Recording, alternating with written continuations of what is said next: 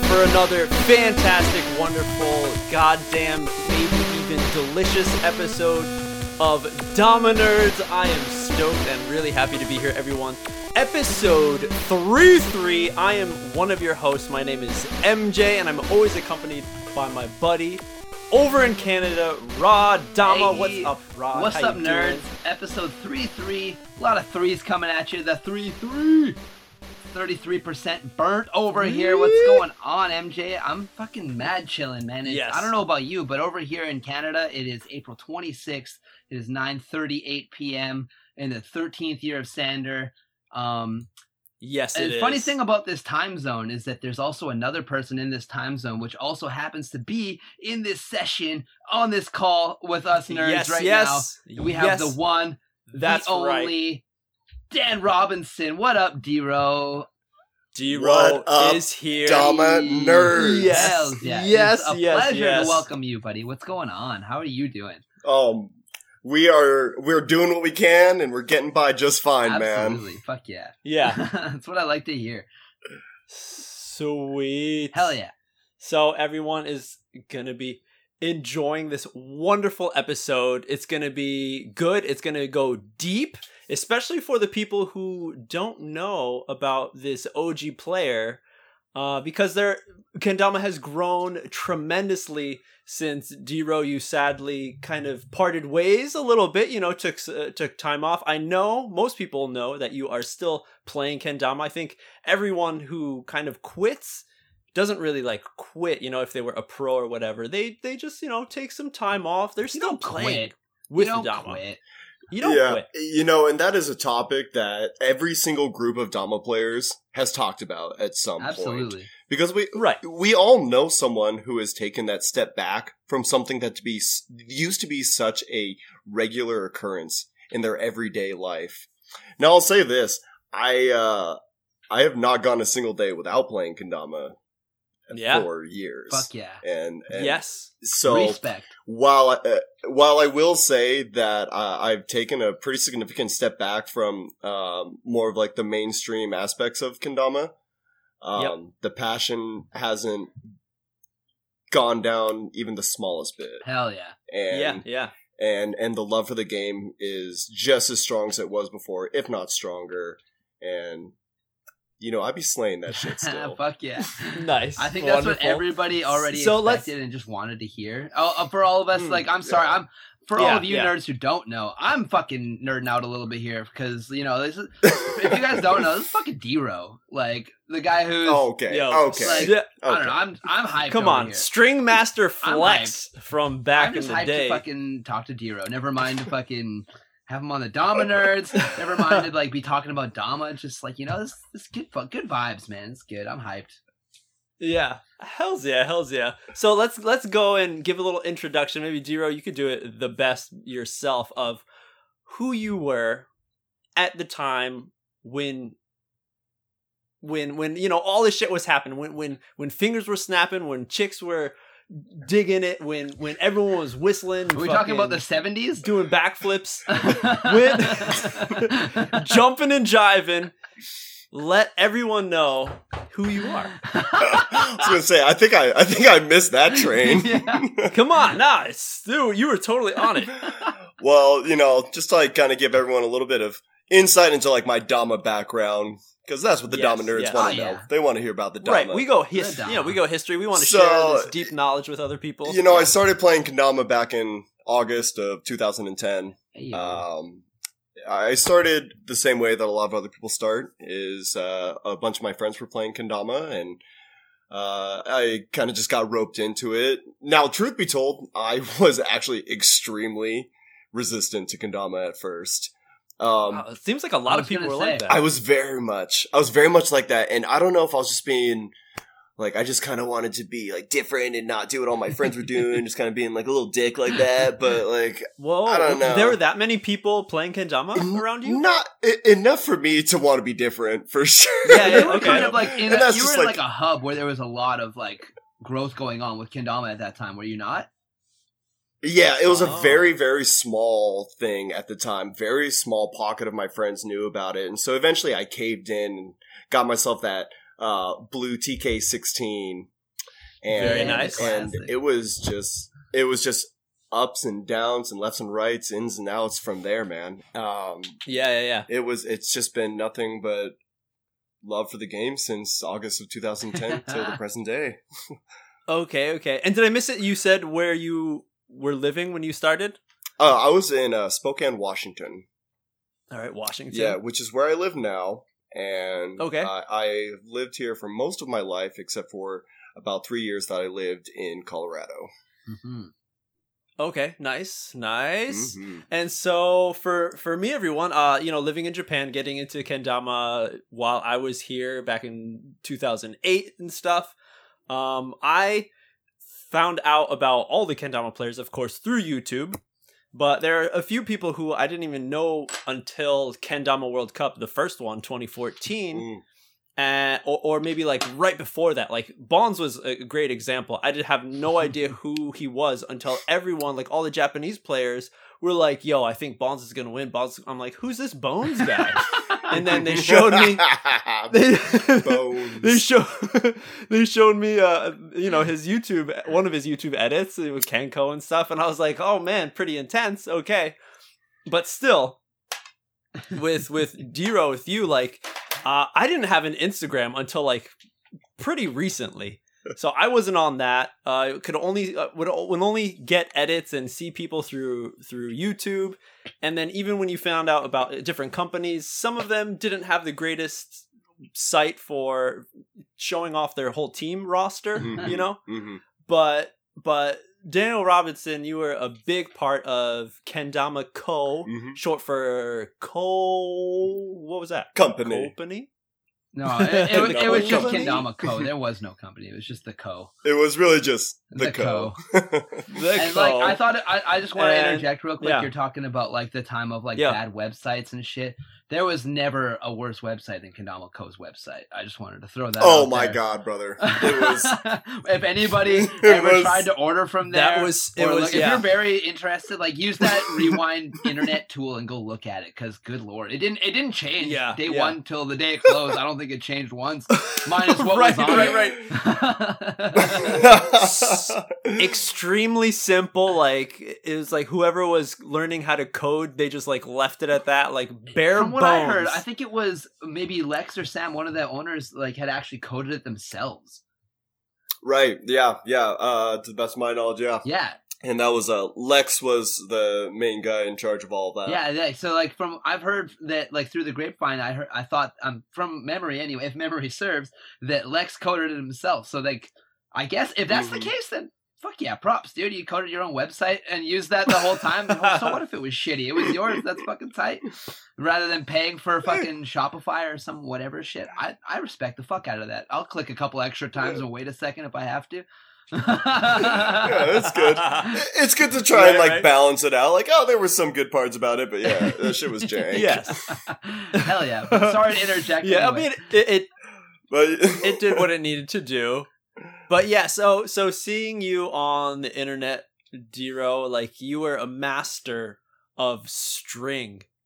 like you were one of the first players that I really saw utilizing the string in different ways, really bringing back, you know, the old school like sitting on your grandma's lap while she's teaching you cat's cradle Mm. type shit, you know? Now how, what inspired you to really like go down that path of play compared to everyone else, especially on your team cuz all the old heads know like the fucking Kenko team was like untouchable. but you you you stood out. oh my, that's well. Yeah. well, thank you very much. Uh, you know, So how did you yeah, Uh, what's interesting, like together that about stuff? the whole the path to like the string tricks was when I was Yeah. first learning how to play kendama. I I knew that lunars and lighthouses and birds were possible.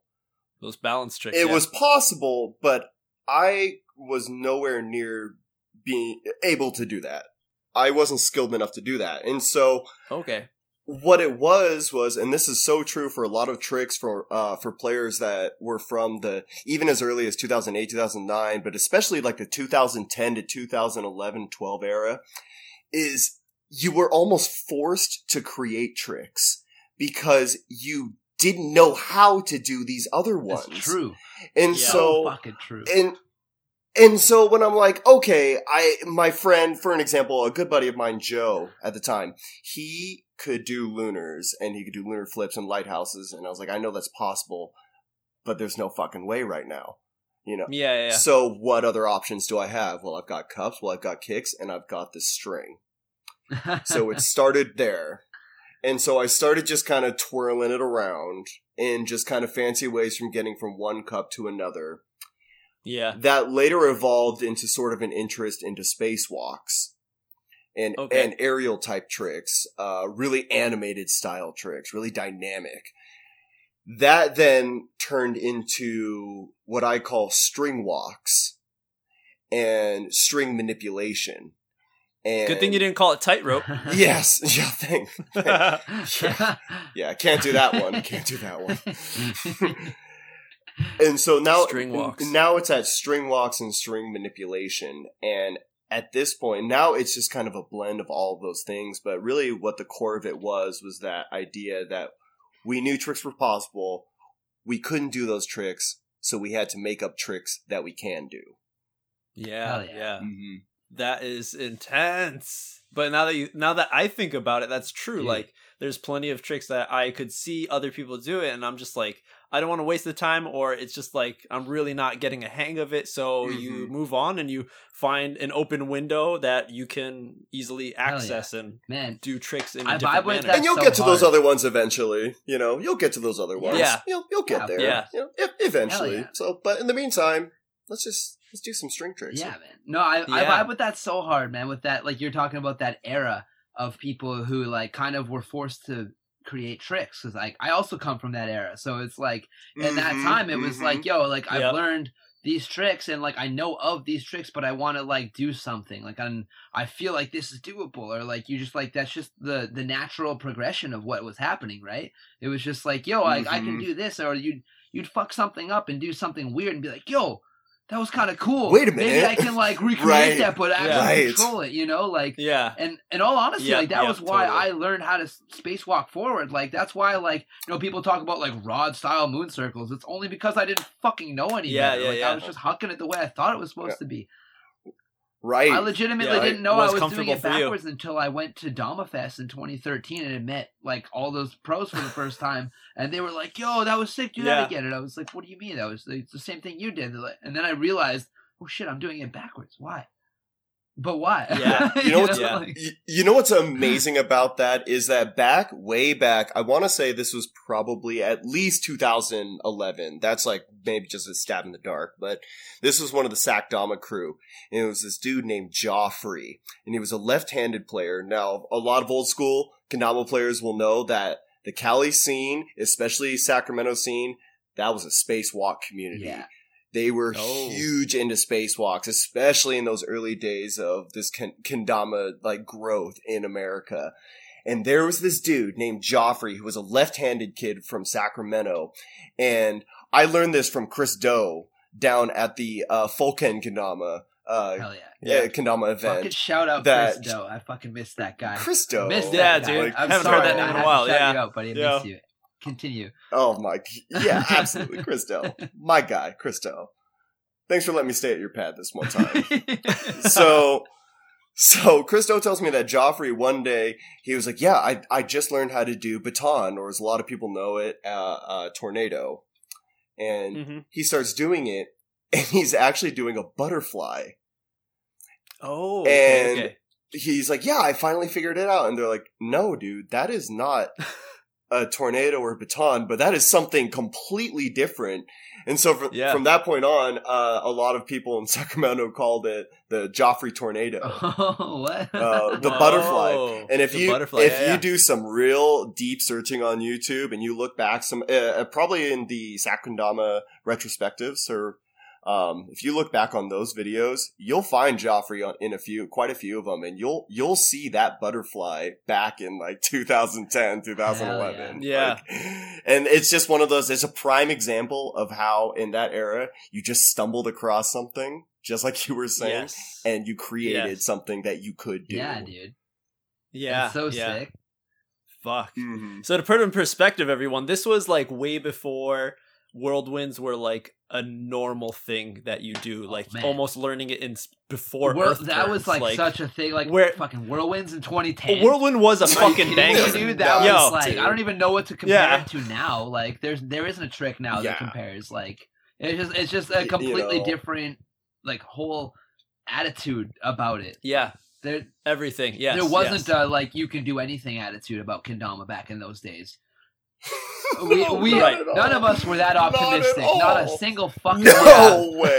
No way. That Yeah, that, that yeah. shit was slick as fuck, and it took you weeks to break it in. Sometimes you get like a real Yeah. shitty one, and you're just like, oh fuck, man. Like, Yes, yes, yes. Oh, It goes, yeah, it goes down to definitely like how much was out there that you could play with compared to what is out there now, like variety, types of wood, types of Just the paint quality, that man, really the- were restricted. The level of quality control, Quality, yes. was- that's such a huge K- factor. Kendama. Kendama didn't give a shit about the players back in the No, day. dude. Like nowadays, Yeah. Kendamas love the players, but back in the day, Yeah. they did not. Back in the day, At first. it was about the Right, culture, at man. first. It was about the culture of what a Mhm. kendama is, and it was Mhm. like the JKA shit.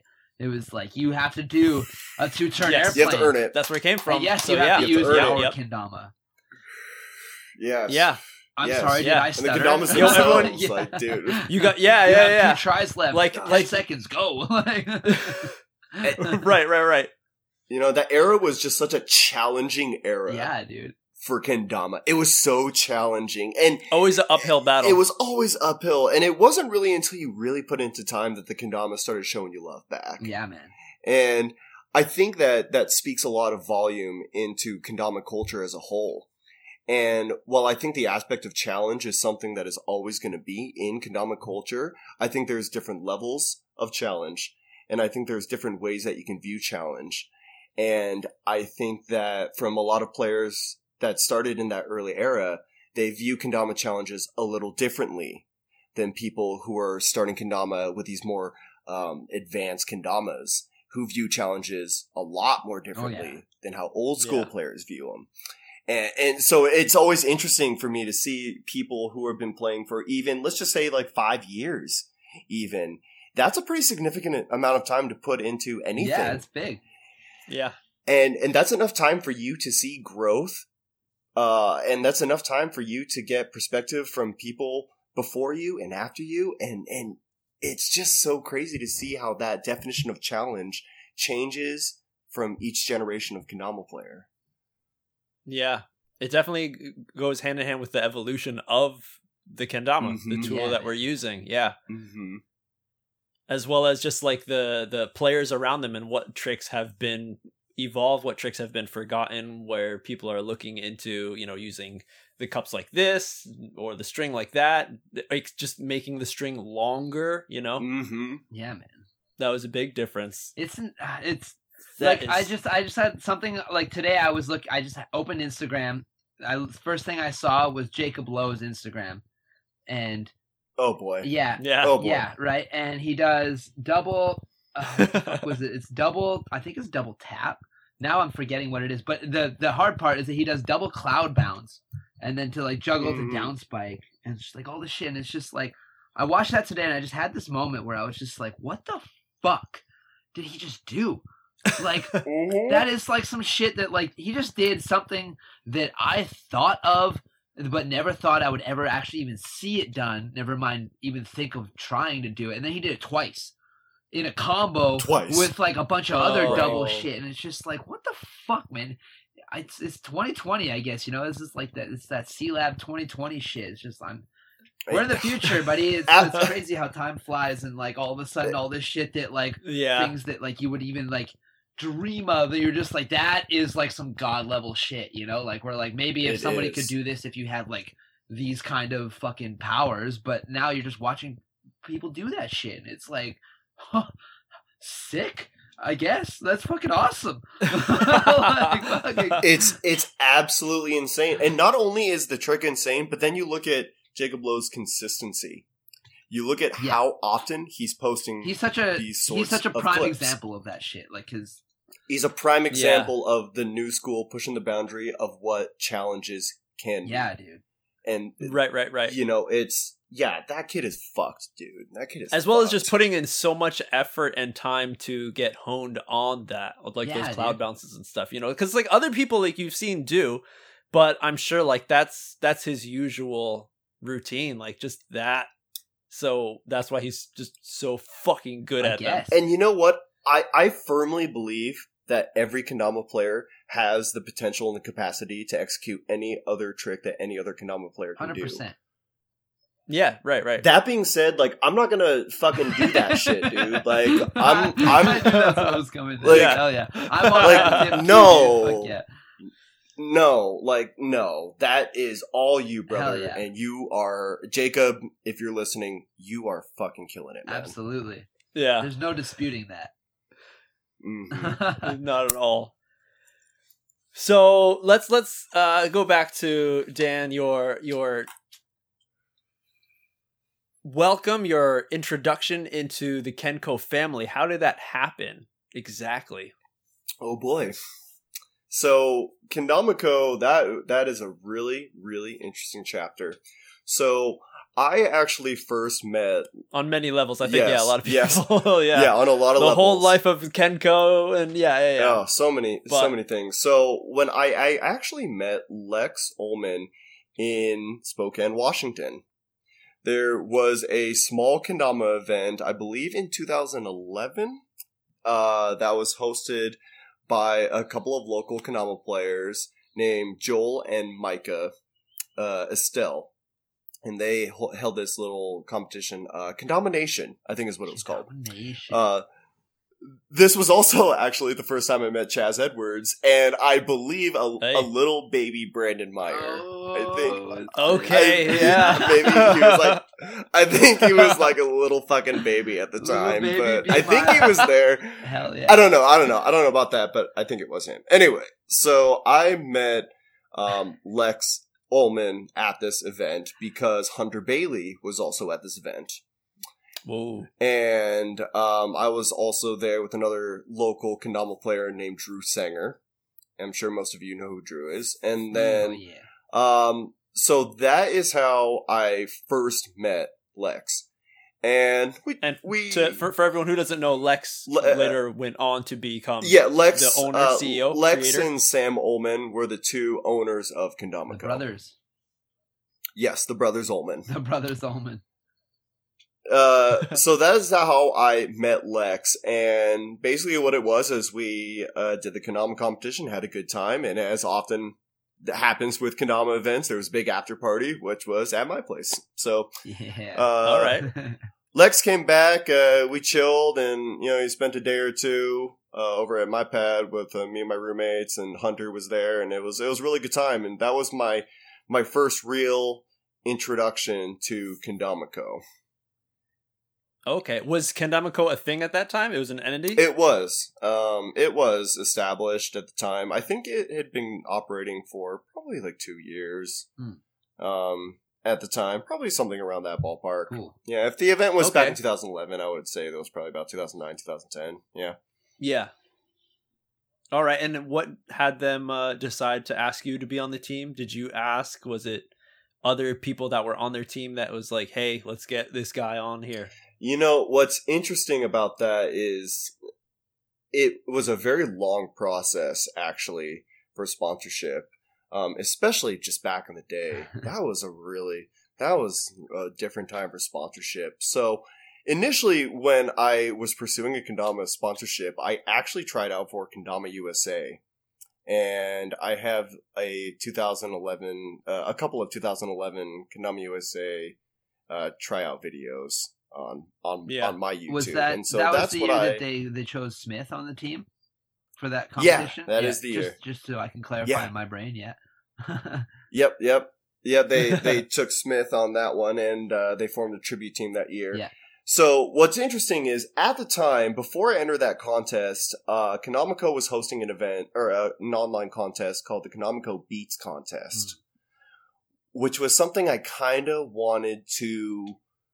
It was kind of like maybe I want to try out for this instead of Kendama USA. So it's kind of like a back and forth, and so I decided to go with Kendama USA. Then after the results of Kendama USA came out, um, I just decided to pursue other paths in Kendama, and so I looked a little bit more into Kendama Co. because, frankly, I didn't really know of too many other brands except for Kendama USA, Sweets Kendamas, and Kendama Co. Yeah. And uh, I was like, you know, uh, I'm gonna gonna go with some Kendama stuff, and Oh yeah.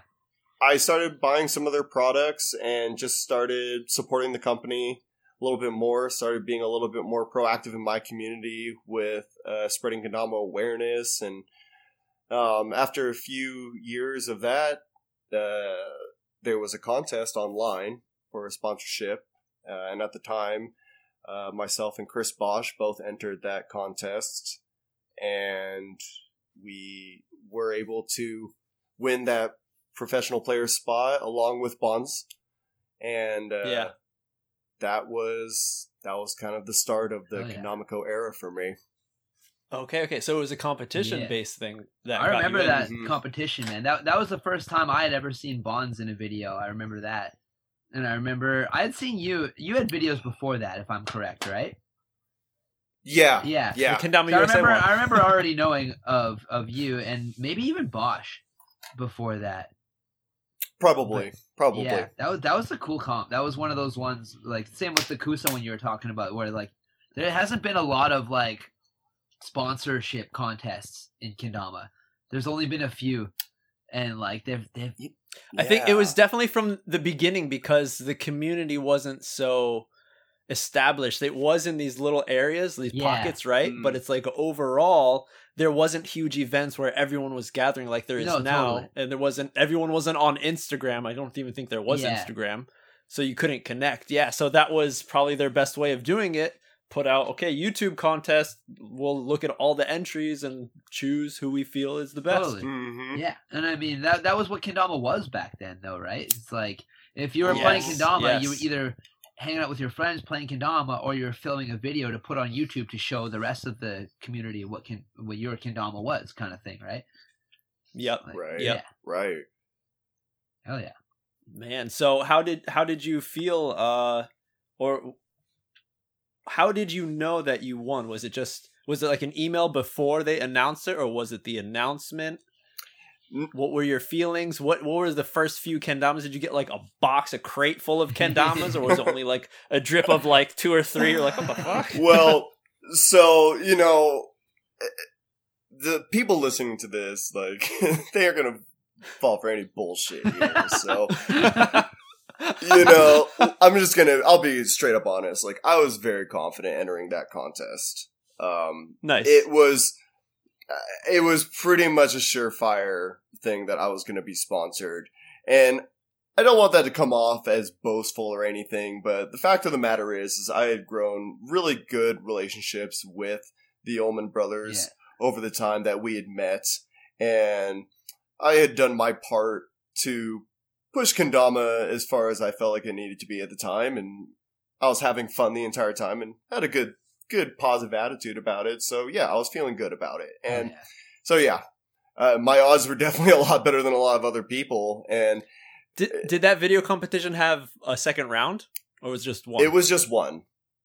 okay. Um, and then the same goes for everyone else who won that sponsorship as well. Uh, just incredibly talented individuals, and it goes for the entire Zen team. yeah. That was also like the the tribute team. Like, you know, it wasn't just me who had that same story. It's just all of these individuals were fantastic people who were talented in progressing the game in amazing ways Yeah. and who had grown close relationships with these owners. So right, right. the team came together and the contest was out. The winners were selected and the co was formed. All right. Yeah. All right. And how how was the uh, the first batch of kendamas you got? they were pretty co. but that was that was one of the best parts though. That's kind of what drew me into it though because the kendamas were good kendamas but no of course they weren't perfect. They weren't perfect by any means. In fact they were far from perfect a lot of the time.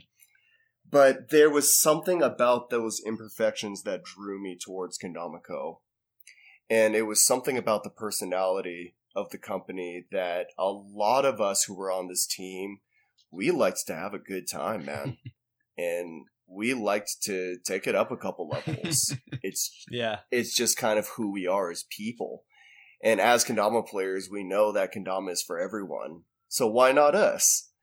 And that mentality was just so like hypnotic to me, man. Like I, Hmm. I, I just was drawn to that.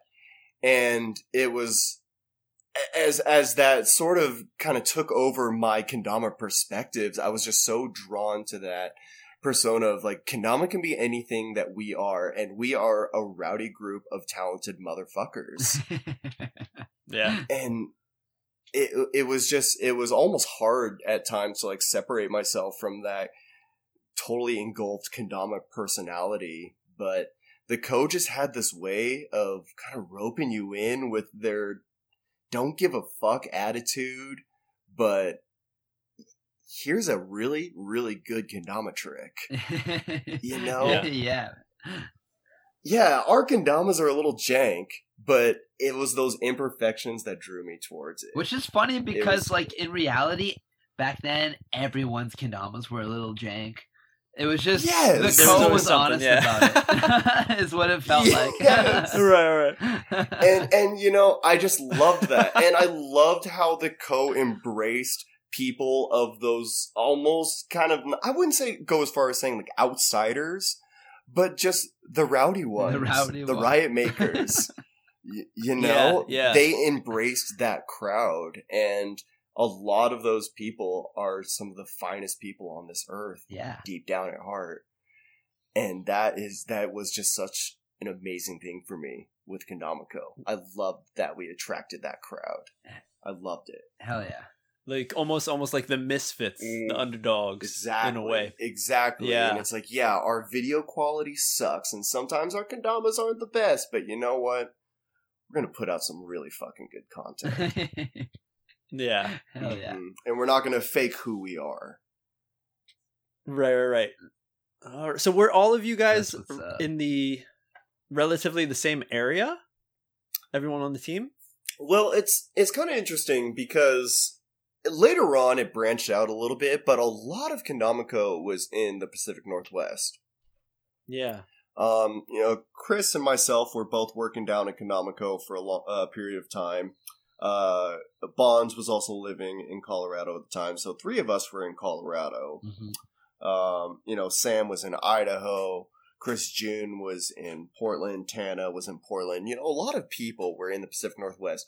All of us except for like Chad and Fish, they were just like fucking down there doing Yeah. their own. Like I don't know what I don't know what they were doing, but they were down there. But everyone else was mainly in those little pockets. Uh, California, even when the Zen team, uh, you know, Steph was in Canada, so uh, Steph was on the Zen team for a little bit. But for the most part, it was like Yeah. kind of just in the Pacific Northwest, like West Coast kind of area. I just love when you talk about Kendamiko, like how many fucking people have been on Kendamiko. It's actually insane. It's so insane. Yeah, yeah, yeah. Like it's actually crazy.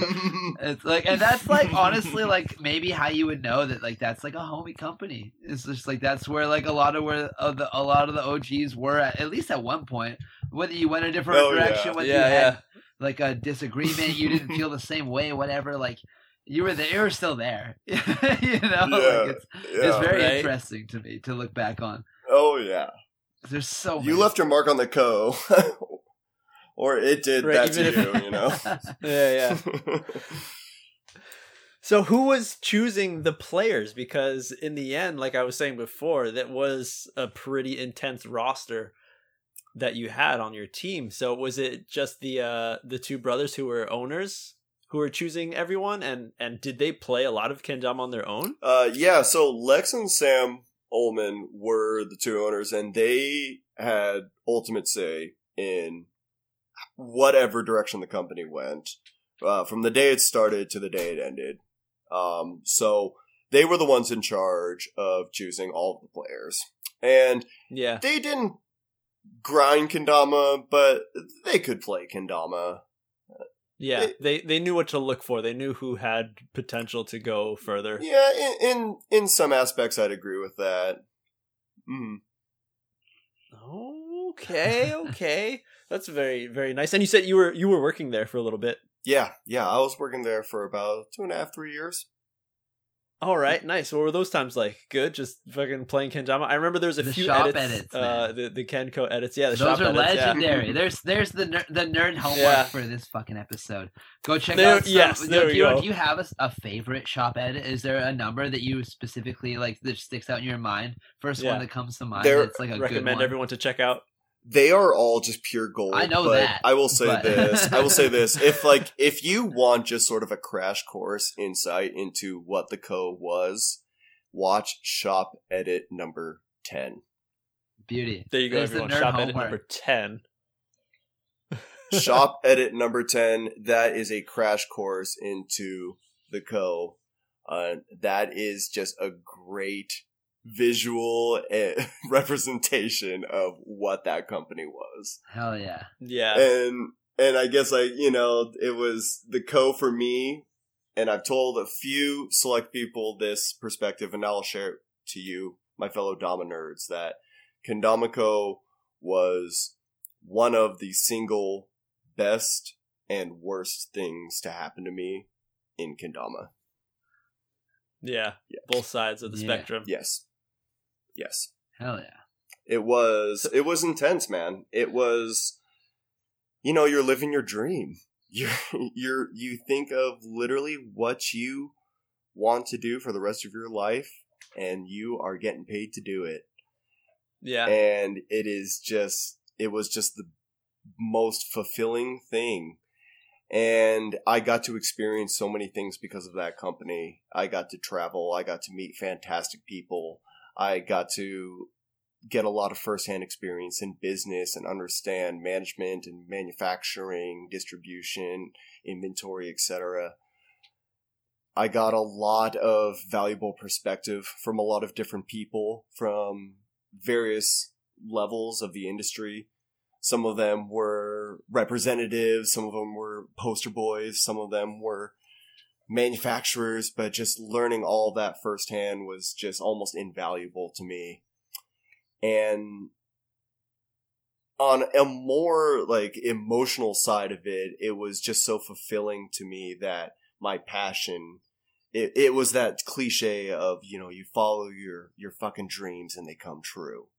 You know, and it's Yeah. like, holy shit, it actually happened. yeah, right. this is almost too good to be true. At that time, how old were you? I first moved to Colorado in 2013, I believe, so I was about 23 at the time.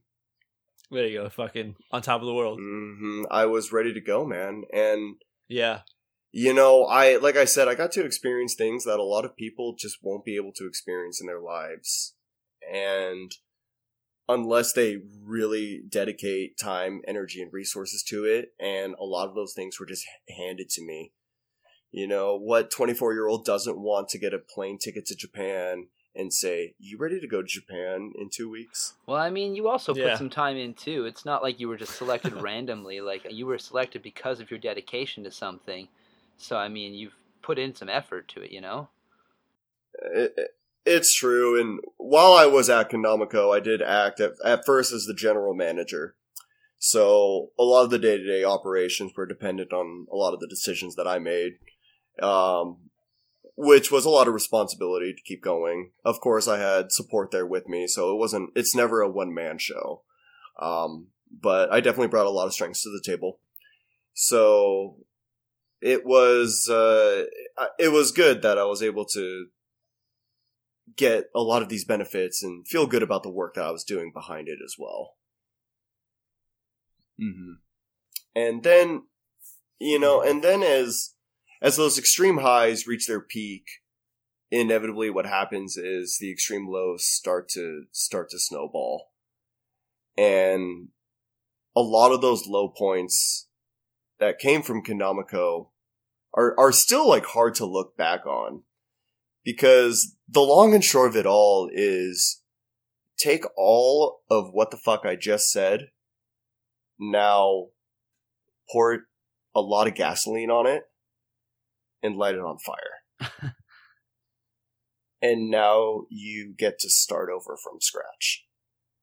And that is what the extreme low was Yeah. for me. yeah. And even through those extreme lows, that Dama was still challenging me. And now I was faced with a different challenge of how do I react to this extreme low and still preserve this passion for this thing that brought me here Yeah. in the first place. Fuck yeah, man. Yeah, I think that that that happens with a lot of uh, people that go into a certain profession of where it's. I mean, we even you know pretty much covered Mhm. it with with Mash on our talk with him, where when you're doing something for a passion, it's it's so great, but Mhm. when it turns into something where it's your livelihood. It pushes you to a point of like, is this really worth it? Can I really stick with this or not? It's not just a hobby Yeah, of man. Mhm. It, it becomes a choice of like, you know, do I couch. pursue my passion and you know, and less than like what I possibly could be making if I was doing something I maybe don't enjoy as much, but I'm also fully qualified to do. You know, it's a Mhm. hard choice to make, Mhm. man. It really is. Right, right, right. Yeah, yeah. Yeah, it pushes you it pushes you one way or the other because there's plenty of people I know who would love to get into the kendama scene and be a part of the business world of it, but it's like is I wonder how true Mhm. that would be once they hit all these you know these experiences that you've had Dan of these highs and lows. You know, what I how would you now ultimately look at this learned through the entire process is that balance is key. And balance is a topic that I feel like speaks to so many different aspects of Kendama on just so many different levels. Balance is key. Mhm. And so, what I found that Yeah, works yeah. for me personally is that when I was living my dream with Kendamako, I had both my left and right, my creative and my logic, both into this one basket of Kendamako. And there was no balance in that. It was all Kendama. It was all, everything I did was Kendama because not only was that something I was passionate about, but it was my livelihood Mhm. as well. Everything was there. And in some ways, that obsession with Kendama, it made me lose sight of a lot of different things in my life that I wouldn't be able to look back on until later on because I was sucked into Planet Kendama at the time. I was sucked in because it is a cozy, fun, Yeah. fucking place to be. Yeah. Absolutely. And at the time, it was paying my, and at the time, it was Yeah. paying my bills. And so what happened is when that came tumbling down, right. since all of my eggs were in that basket, I didn't have anything on my creative or my logic side to fall back on because everything had been shattered. So what works for me now is, and a lot of people don't feel like this, but this is what works for me, is that I have a complete separation now between my logic and my creativity. I have a very tough time seeing myself getting Hmm. involved back in the kendama industry because kendama plays such a wholesome, Yeah. pure role in my life right now, and probably will for a long time. That I want to keep it that way, and I I wanted to continue to contribute to my life in Right. that way, and I wanted to have my logic side be my job, my profession, my future careers. The what I have with Yoke's Fresh Market, pursuing corporate level positions with that company, because that is what is going to give me the most balance in my life. And when I'm able to balance that logic and that creativity, mm-hmm. it's just perfect. You find that equilibrium point, and Oh yeah. everything is good from there. That's fucking sick. Something that like that I was thinking of while you were saying yeah. like you keep saying balance and creativity. In my mind, I've always thought of it as like business and pleasure. There's like that old like Mm, adage like you mhm. don't you exactly. don't mix business I and love pleasure, that. right? I love that. but it's exactly what you're Mhm. saying too. Is on the Mhm. same tip. I just love that. different, Little, little, little different perspective. Yeah. kind of different words. So. Yeah. I- I- but that's exactly right. It's, it's the exact same idea, and I love that. And and everyone kind of has their different approaches to it, and that's the best part Yeah, is that man. everyone has these different perspectives, and we all play kendama. Yeah, man, absolutely. But like something that like something that I've I also thought of while you were saying this is that like that like pure dedication to that like that creativity or that pleasure side of kendama, like what you're saying, how you've segregated segregated it in your mind, kind of, where Mhm. that I think is something that like we've talked about this in past episodes with I think it was Ben, we're talking about like judges and who are people who are good judges in kendama, and I think you were one. You were one of the first people to come up, and I Oh, and like I I still think in my mind you were like one of the best judges in the world for kendama, one of the most qualified people to be a kendama judge in any category, really, because you're you're in it and you're well, thank you. fucking Thank you. passionate about it and you've been in it since the beginning and you understand what it is because of that right Mm. and i just i Thank just think you. that that's a very important part of that is that segregation of that business that pleasure that uh, creativity that logic however you want to put it i i thought that was a cool little point that kind of clicked in my mind while you were talking so i wanted to bring it up. I love that. Well, thank you, thank you, thank you very much. And and, and it's just it, it's just such an interesting topic to go over with kendama players because the kendama uh, planet kendama is just such a wholesome place. you know, I mean, sure, some rowdy shit goes Oh, on. Yeah, we all know that. We know we get that. Yeah. But like all in all, it's a positive, wholesome community. And so when you talk about these topics of like having to separate that that wholesome love from like the hard logistics, the hard numbers and the cold hard Yeah. facts, that can be difficult yeah sometimes. and all of a sudden isn't as fun anymore right you got all, all, takes a little all of a sudden takes a little little chop off the top just to just Yeah, to get her in there it you know is. It is, and it's oh, I know, and it's such a Yeah. buzzkill. It's such a buzzkill. It is, but like the cold hard facts Can be, are is yeah. that you need that if we want to keep progressing Kendama the way we want it to go. hell yeah man If we wanted to get it as big as we need it, then we need those perspectives. it's like in a way you're almost like in a very different kind of way but you're almost describing like a grom's mentality versus like an old like an og in the things mentality you know what i mean like Mm. you're looking at it in different two different ways you're looking at the same thing you're both trying to do the same thing but like one is new and is just like super fucking stoked and doesn't know anything except for I just want to do this fucking trick and just blah, blah, blah, tap tap tap tap tap tap tap tap tap Mhm. tap. You know what I mean? And, and the other guy is just like already done all Yeah, the basic yeah, yeah. tricks and is just like, yo, fuck your taps, dude. Check out this three turn airplane. yeah. Yeah, I, yeah, I can do it every try. Fuck you. like yeah, you know what Right. I mean? It's like it's it's Right. very funny like the the levels that you can take that to within like even just within Kendama. Never mind if you want to look at life, that's a whole nother fucking multitude of answers. But yeah, That's a different portal. it is. We're on we're on planet Yeah, Kendama. yeah. I like I like that term. We're on planet Kendama right now. Yeah. We're gonna stay. But We're gonna stay in this Yeah. realm. We can float, but we gotta stay in Planet this orbit, you know, Kendama, within the ozone. right, yeah.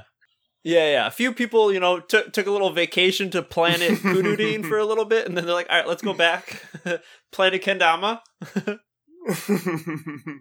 Oh, there's there. That's that for a second. They'll take a little little break over there.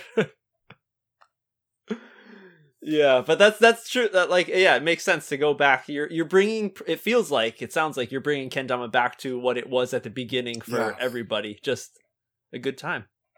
No stress. No nothing. I feel a lot of people. I even see like posts about uh on Instagram or Facebook saying like, "Hey, I'm I'm I'm in a kendama lull right now. I don't know what to do. I feel like I'm not progressing."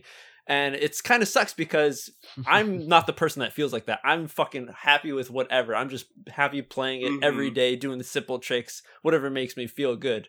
And it's good to for I think for some people to think about that. It's like you just just enjoy it. Sometimes you got good days, Mhm. sometimes you got bad days. You don't have to be the best um unless you're trying to, you know, yeah. be the fucking Right. trying to beat one of the Gallaghers or some shit, you know? You want to be on on stepping on that podium. and and on that note, we're it's all just interesting you say that because it, I feel like players that have a, a tendency to post those, like, I'm in a lull right now, I'm having trouble creating tricks. Those are the players that have a propensity to challenge themselves very often, especially in terms of the level of technicality and difficulty of their tricks. Those are those are very like self motivated kendama players. yeah, yeah. which is an, a fantastic trait to have. Mm. Absolutely. But on that note, it's also like sometimes pushing yourself is good, but there's also there isn't anything wrong with complacency, at least for a little bit. There's nothing wrong with being okay with where you're at in Kendama for a little bit. Fine tune a couple of things, and you'll find during that fine tuning process, you'll probably stumble across some fucking new things, some new trick. Hell You'll be doing some like you'll be doing some regular like one and a half Yeah. switch or fucking handle slip, it'll sling, and you'll be like, oh fuck, I could do that all the Yeah. time, and it's like there you It's go, like, it's you like know, you were like saying before, man. The balance. It's all about that balance. Yeah. There's always fucking it is. good days. There's always bad days. There's always like that time where you fucking Yeah. spiked the hardest trick you've ever done in your life first try, and there's the other time where you try a fucking earth turn and you smack yourself in the face so hard you have a fucking tooth through your lip or some shit. You know what I mean? Like it's just Been there, done Yeah, that, you know, just- like we've been there. yeah, that's it's balance, man. You just like there's the ups and the downs. You just gotta enjoy them all. You gotta ride the wave. is. Balance. It is like that, man. Let, let's let's go to one of the high points. You coming to Japan. Uh, tell us what that was like. I know I, I first met you um, with one of the Probably brothers. I don't know who Lex, it was. I didn't yeah. really talk to him much. It was at Chrome's. It was at Chrome's uh, party that they were having for Yes. um, the debut of the Vikings. They came to Japan. They did a tour. Mateus was there. It was so you know Phil, uh, Torquil, and at one of the parties, like we're just after the demo, bunch of people were hanging out at an izakaya, and we stumbled in. almost like towards the end of the whole party, like there's Diro, yeah, and some other guy who I didn't know, and then somebody said, "Oh, that's one of the owners of Kendamako." I was like, "Oh, okay," That's some. but that shit. was that was like way before All right, Kendama so- World Cup. So, all right, this is some co shit. What was right that here. trip? So, so it actually this the whole story starts back in the United States in Colorado. Um, Friday night, five o'clock. I'm clocking off for work. Uh, two hours later, Lex Ullman sends me a text message that says, "Are you ready to go to Taiwan on Monday?" And I- said, "What?" And he said, "We're going to Whoa. Taiwan on Monday." so we, long story short, we were going over there to meet with a manufacturer.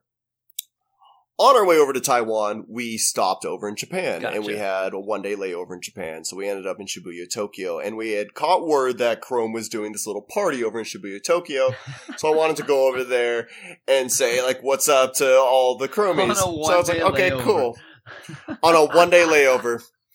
So like, well, let's make the best best of this. We're just like jet lagged as fuck, like just trying to find American shit. We're just like, ah, fuck, okay, whatever. so we end up in Shibuya, Tokyo, and we are lost, very lost.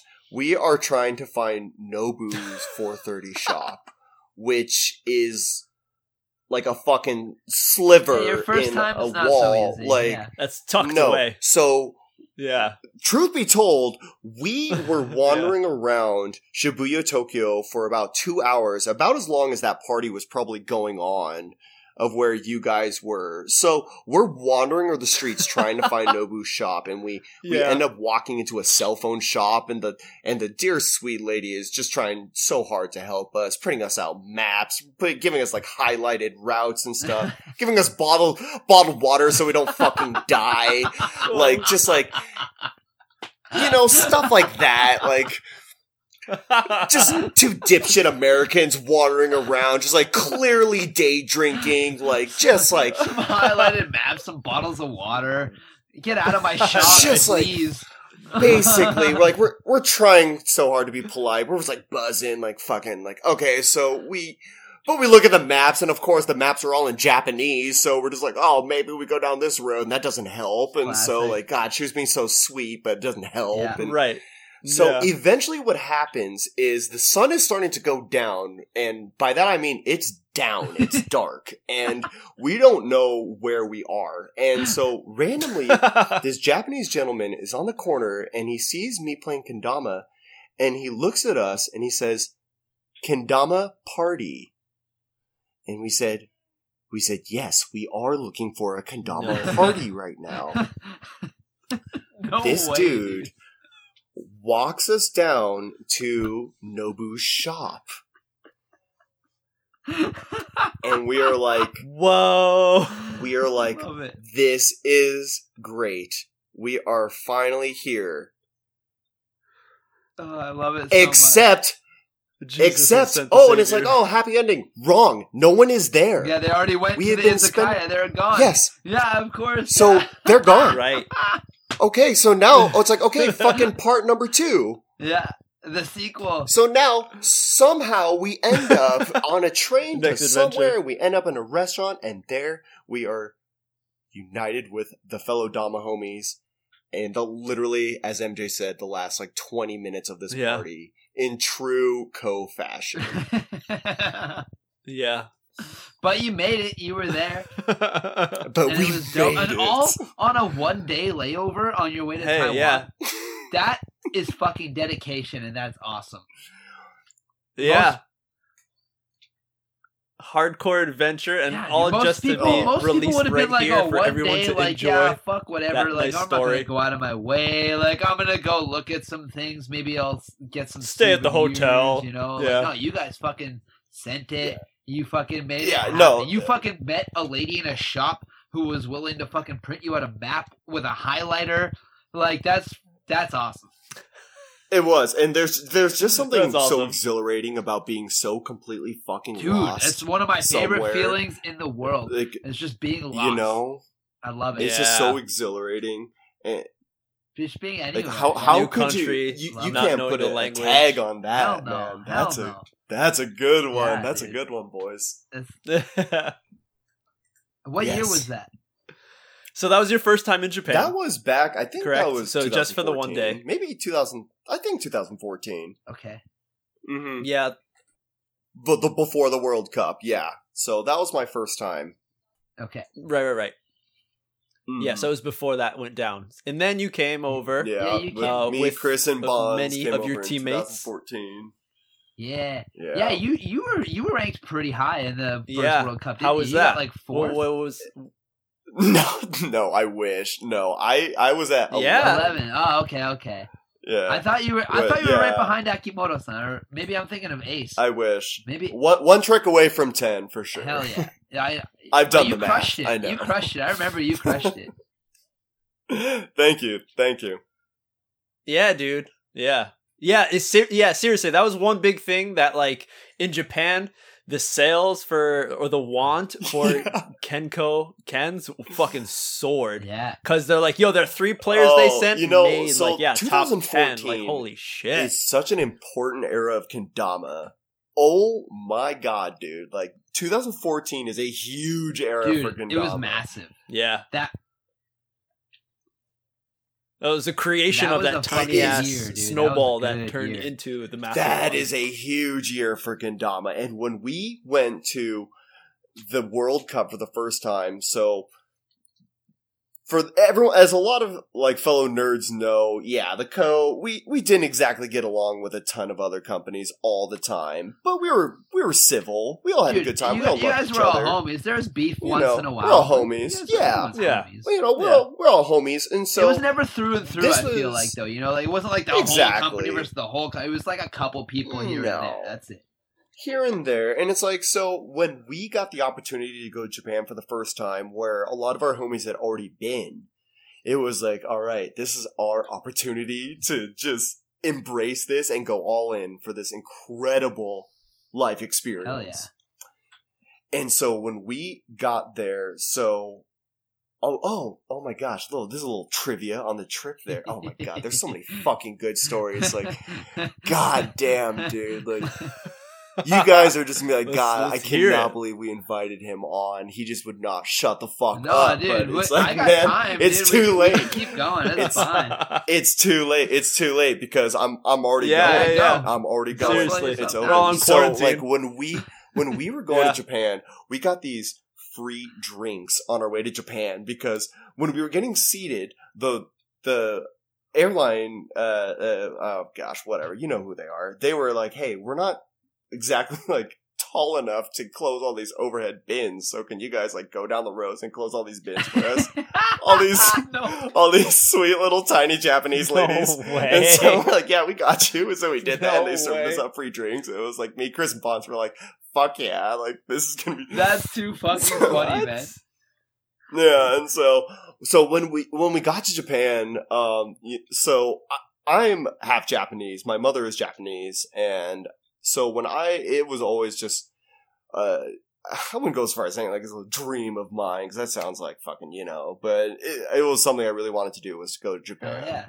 And um, so when I got to Japan, Yeah. it like instantly hit me, man. It it You're telling people like when you're Oh, asking what's your name, you're like, my name is Kiyoshi. Okay. Hello. Kiyoshi. Okay. So it's like, yeah, God, yo. God. Come on. 2014. Everyone was uh, chanting like, that oh shit God, at World Cup. dude. Like there is just so much, especially this trip. So like the whole thing with Kiyoshi. Okay, get this shit. So get this shit, man. So whenever we would be in a group and we'd be like ready to go do like a performance, they call up the co, and so like everyone's like, "Oh, fucking Chris, awesome, Bonds, wow, he's amazing," and then Nobu Yeah. would always be like, "Something, something, something, a Kiyoshi," and then the crowd would always like laugh. They'd always kind of laugh at me for some reason, like not like a mean laugh, but just kind of like a like, okay. And so I'd go up and, you know, yeah, exactly. And I was just kind of like interesting. Oh, kinda like And so cute. Oh. I, eventually, I was like, I have to get to the bottom of this of why this keeps happening at every demonstration. Yeah. Like he intro- he introduces me as Kiyoshi, and the crowd laughs. Like I, I have to get to the bottom of this. So. I eventually, I, I think I ended up talking to Yuka or maybe like Tomotsu about this, but they were like, well, basically what it is, is like Kiyoshi's kind of like an older name. And so a lot of people in Japan like think it's kind of funny that this like young like American dude like has this really like old Japanese name. Hell yeah. And then the, you know there's like this hella tall but like yeah, half yeah, yeah. Japanese dude, Yeah. and so they all just kind of found it like uh, kind of amusing. I was like, okay, I, I can dig that. I can get along with that. Yeah, it's Yeah, like it's like your, exactly. if your name was like Mortimer And or something. You know, and then the 2014. So then the competition comes. 2014. We were all feeling confident about our runs. I, I was like, fucking Bonzer Chris is gonna win. Like, I just knew Dude. it, dude. Like, I just knew it. I was, I've been, I've been playing with these dudes for a minute. It was now. fucking like, close too. dude. Yeah. It was so You know, close. It was close. And the other thing too, is Yeah. there were a lot of other big hitters that probably could have clutched it, but they weren't able to But go that didn't. year. Yeah, but they didn't. They weren't able to go that year, and so. yeah, when yep. that happened, it was just like insane, dude. It was just insane. And, you know, I felt, I, I personally, I felt really accomplished for what I did, but I was really, really just proud of Chris and Bonds for what they had accomplished. And in less time than me, for sure. and, eh, you know, it was a really, like, man, when you look at the 2014 era of Kendama, specifically the 2014 Kendama World Cup, this is always something. This runs through my brain every single year for KWC and has ran through my brain every year since 2014. And I'm sure everyone who was there remembers this. Is that when we were all crammed into that little fucking room for the 2014 World Cup, they would call someone's name and everyone in that room was chanting that person's name Dude, for real. For real. over and over and over. Keith Yeah. Matsumura, Keith, Keith, Keith. It Keith. was a mad fucking hype Yeah. train. It was nonstop. People were playing amazing. Oh, it was Seriously.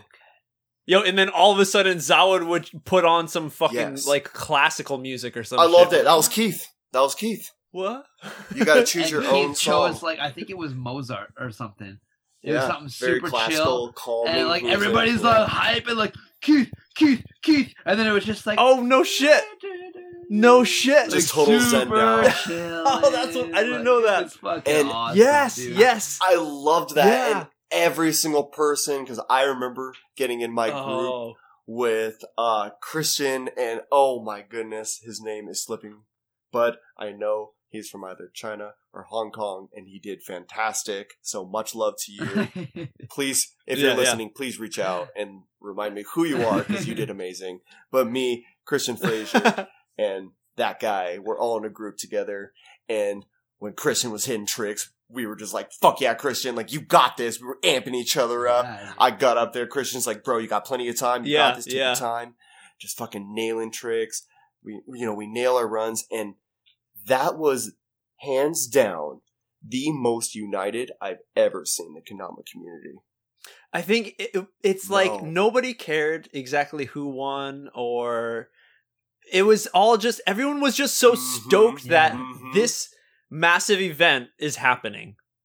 You know, this is a Kendama World fucking Cup, especially for you guys traveling from overseas coming to Most Japan. people out are- yeah. For many people, it was possibly the first time, so it was just And like, it- Oh, my was- god, like it was- this is it. that was such it was this good crazy. This is why I'm, this it is what was the dream surreal, is. man, and it was just this crazy blend of your business and pleasure all coinciding together in this one. Your business and pleasure are just fucking all over the table in front of you. Is what's happening. Just all over. Yeah, the tie is all around fucking whatever you're pleasured by. Just the business side is getting it. Just uh, you know what I'm saying. I'm, You do, dude. It's just Ah, like, oh my Yeah. god, dude! Like it was just crazy. It was just such a united, like kendama front in that room, dude. Oh, there's so so much love, and then like the event like finished, Yeah, and it was yeah. like such a fucking high note. Like they had the after ceremony, and Tomotsu gave that fucking speech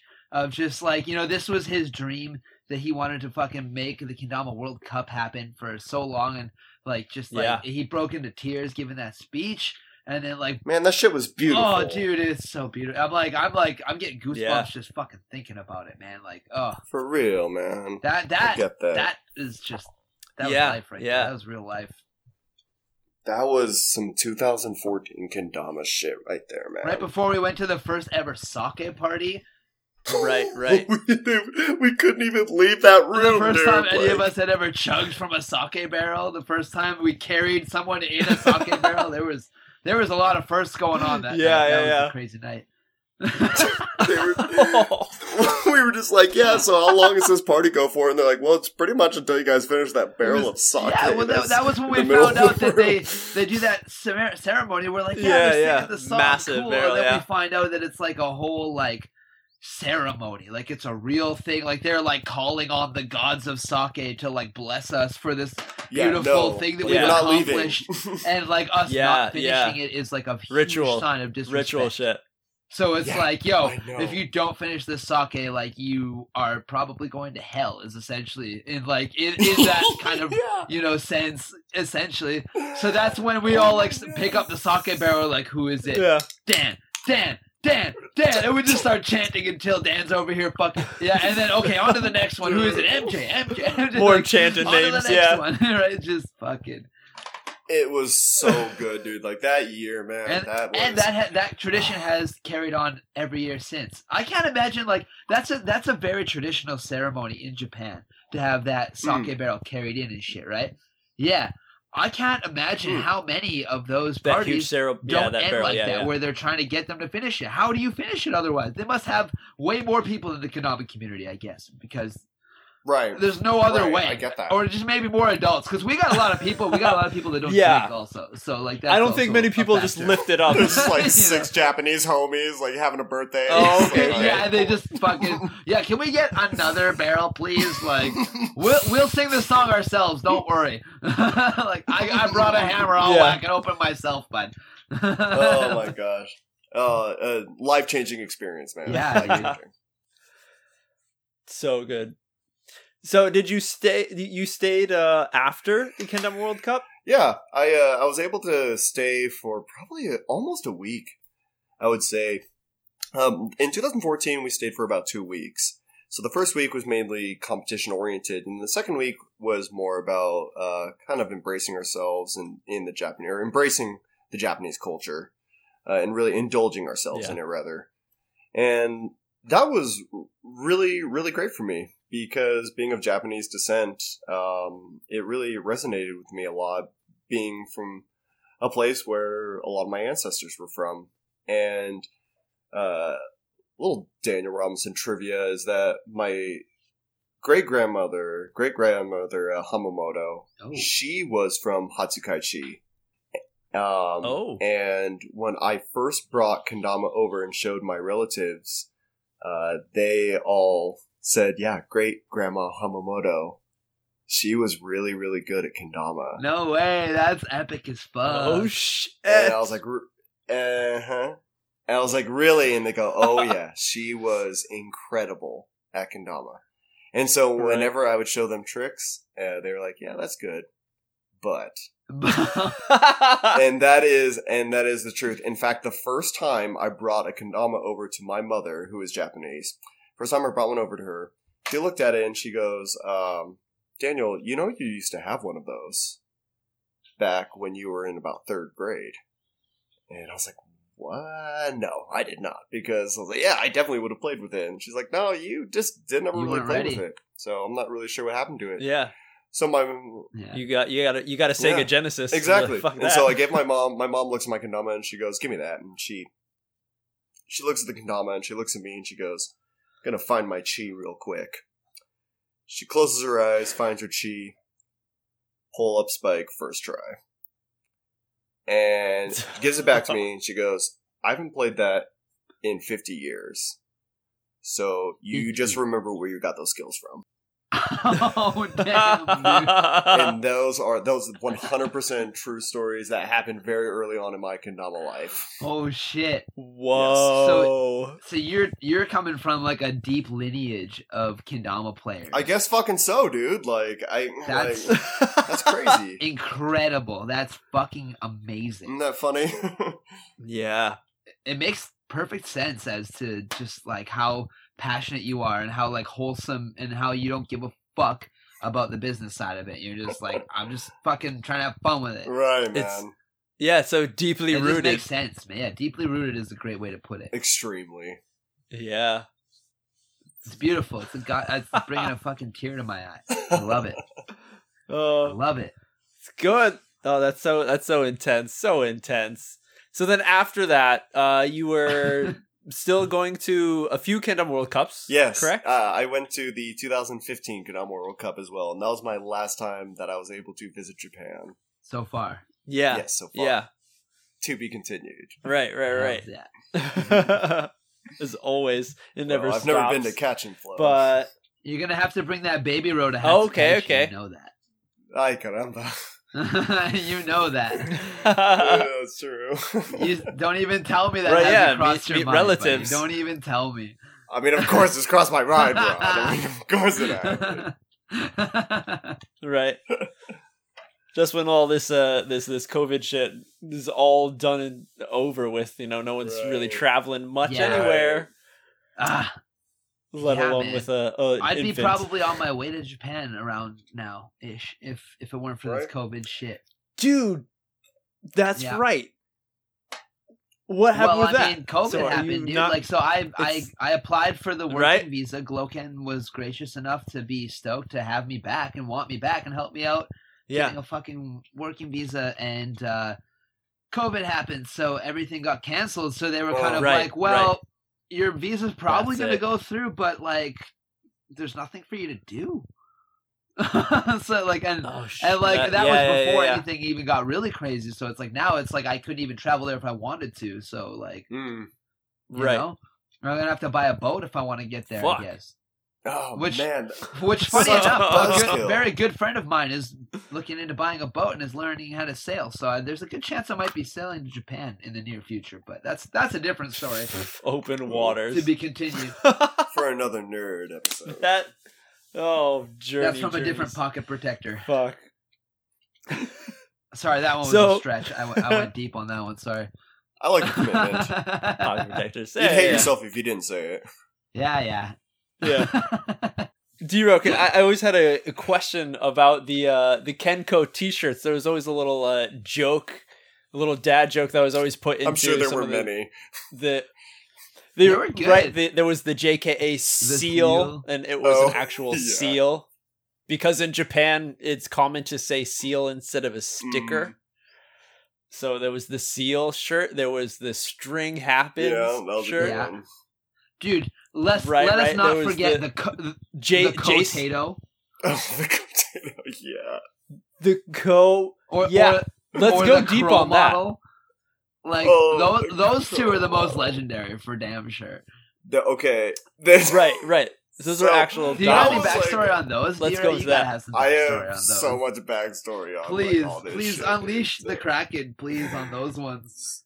So let's let, yeah, let's start off with what they were for the okay, people who so don't know. like first of all, like we at the Co, we we love just like pulling pranks and fucking with people. Like it, it was just like part of the culture. It was just kind of just who we were. And so when April Fool's Day came around, it was like, oh shit, dude. Like you know, it's time to get to work. So like the first year what happened is um the first year what happened is Lex put Mugens on the website and there were no Mugens and what happened is every time you drag it into your cart it would just like automatically go back to the menu. And you so- fucking asshole. So kids oh were no! so As kids the site like- wasn't bad enough. So, so yeah, this thing is it's like not glitched only out. is like little Timmy's mom like, what the fucking, what kind of website is this? But it's just not even working, and so it's just like, oh no. So that was that was what started, oh, poor little Timmy. and so. So then later on, what happened is the Crow model came out, and the Crow model was designed after some of the super sticky uh, Kendama USA Pro models came out when like this uh, the rubbery finish was really first starting to like emerge. Yeah, this was still when people were still the hating on it, right? series. Like, And this when is when Nash was people doing were- that shit. Yeah, they were like kind of like hating on it a little bit, and like we were, you know, we had the co, we were so far up our own kendama asses about our kendama play that we were just like, man, fuck that. And so like, so the co made the crow model, which was made out of like industrial strength Velcro, and it was a kendama that was covered in this Velcro. And you could just land it in the most absurd, fucking ridiculous positions because of all this Velcro. And they released it as the Crow model, as a sort of a little jab at the Pro model. So that was that. And so then the string happens is just a play on the phrase shit happens. Um, because, Yep.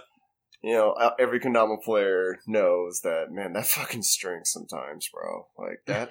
Dude, Yeah. that that's a Oh, classic man. like Alex Royce quote right there. Actually, Royce Oh, will fucking man. say "string happens." That's like, and it happens. It's just, man. It it's, happen. it's just like, oh man, But he, he's one of those Yeah, ones mul- that multiple embraced that I one say that fully. That's that's a full Royce quote at this yeah. point.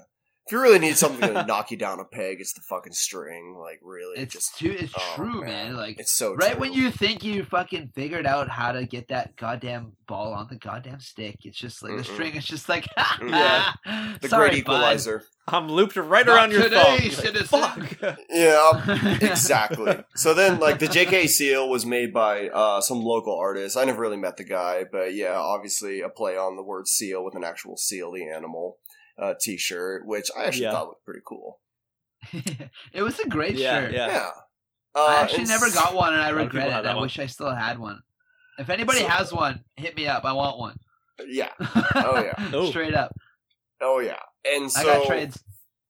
you got trades. yeah. yeah. Oh, for the record, like it. yes, I do have most of these T-shirts. Um, still, I've saved almost all of them. So Hell yeah. Yeah, I've kept all these. Of course, I'm not going to get rid of that shit. So You still got that uh the J sticks and chill. I don't have that one. yeah. that that one came a little bit later on. So then, so then Yeah, we Sticks released. and chill. That is a later version. we, Yeah.